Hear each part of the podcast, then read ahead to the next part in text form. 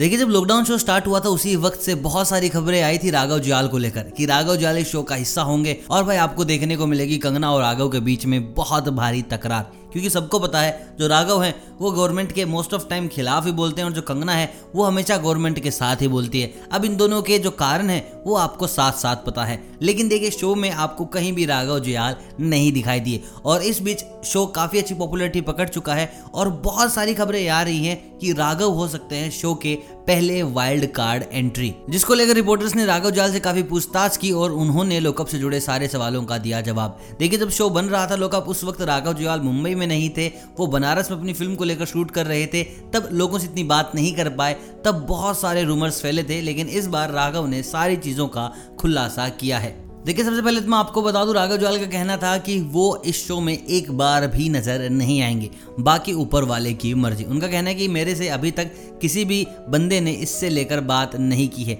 जब शो बन रहा था, ना तब मेरे पास कोई खबर आई, और अब ये शो बीच में है, ना अभी तक मेरे पास इससे रिलेटेड कोई ऑफ़र आया है। अगर आता भी है तो वो शो का हिस्सा नहीं बनेंगे। देखिए, पिछले तीन साल से लगातार बिग बॉस उनको ऑफ़र दे रहा है शो का कंटेस्टेंट बनने के लिए। लेकिन राघव ने एक बड़े शो बिग बॉस को ही हाँ नहीं की वहाँ जाने के लिए। तो भाई, लोकअप को वो कैसे हाँ कह सकते हैं? उनका दूसरा कारण ये था, जितने भी लोग इस वक्त शो का हिस्सा हैं, उनके पास इस वक्त इंडस्ट्री में ठीक से काम नहीं है। तो भाई, उनको पैसा कमाना है। At the end of the day सबका काम क्या है? पैसा कमाना और लोगों को अच्छी वैल्यू देना।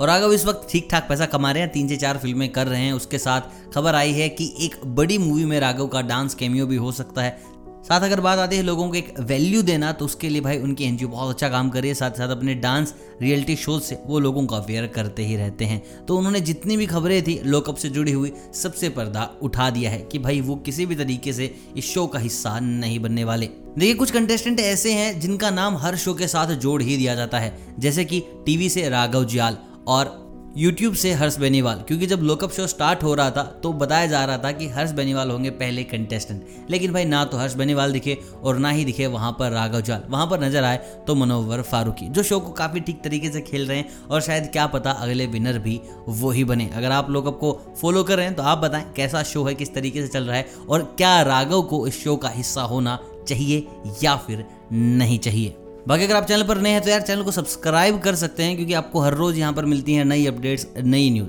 बॉलीवुड के बारे में, डांस के बारे में, और साथ ही साथ राघव जुआल से जुड़ी ताज़ा तरीन खबरें। ये वीडियो अगर पसंद आए तो आपको पता है क्या करना है, क्या नहीं करना है। बार बार नहीं बताऊँगा यार, एक ही चीज़। मिलता हूँ कल नई वीडियो के साथ, नई अपडेट के साथ। तब तक आप सभी को अलविदा।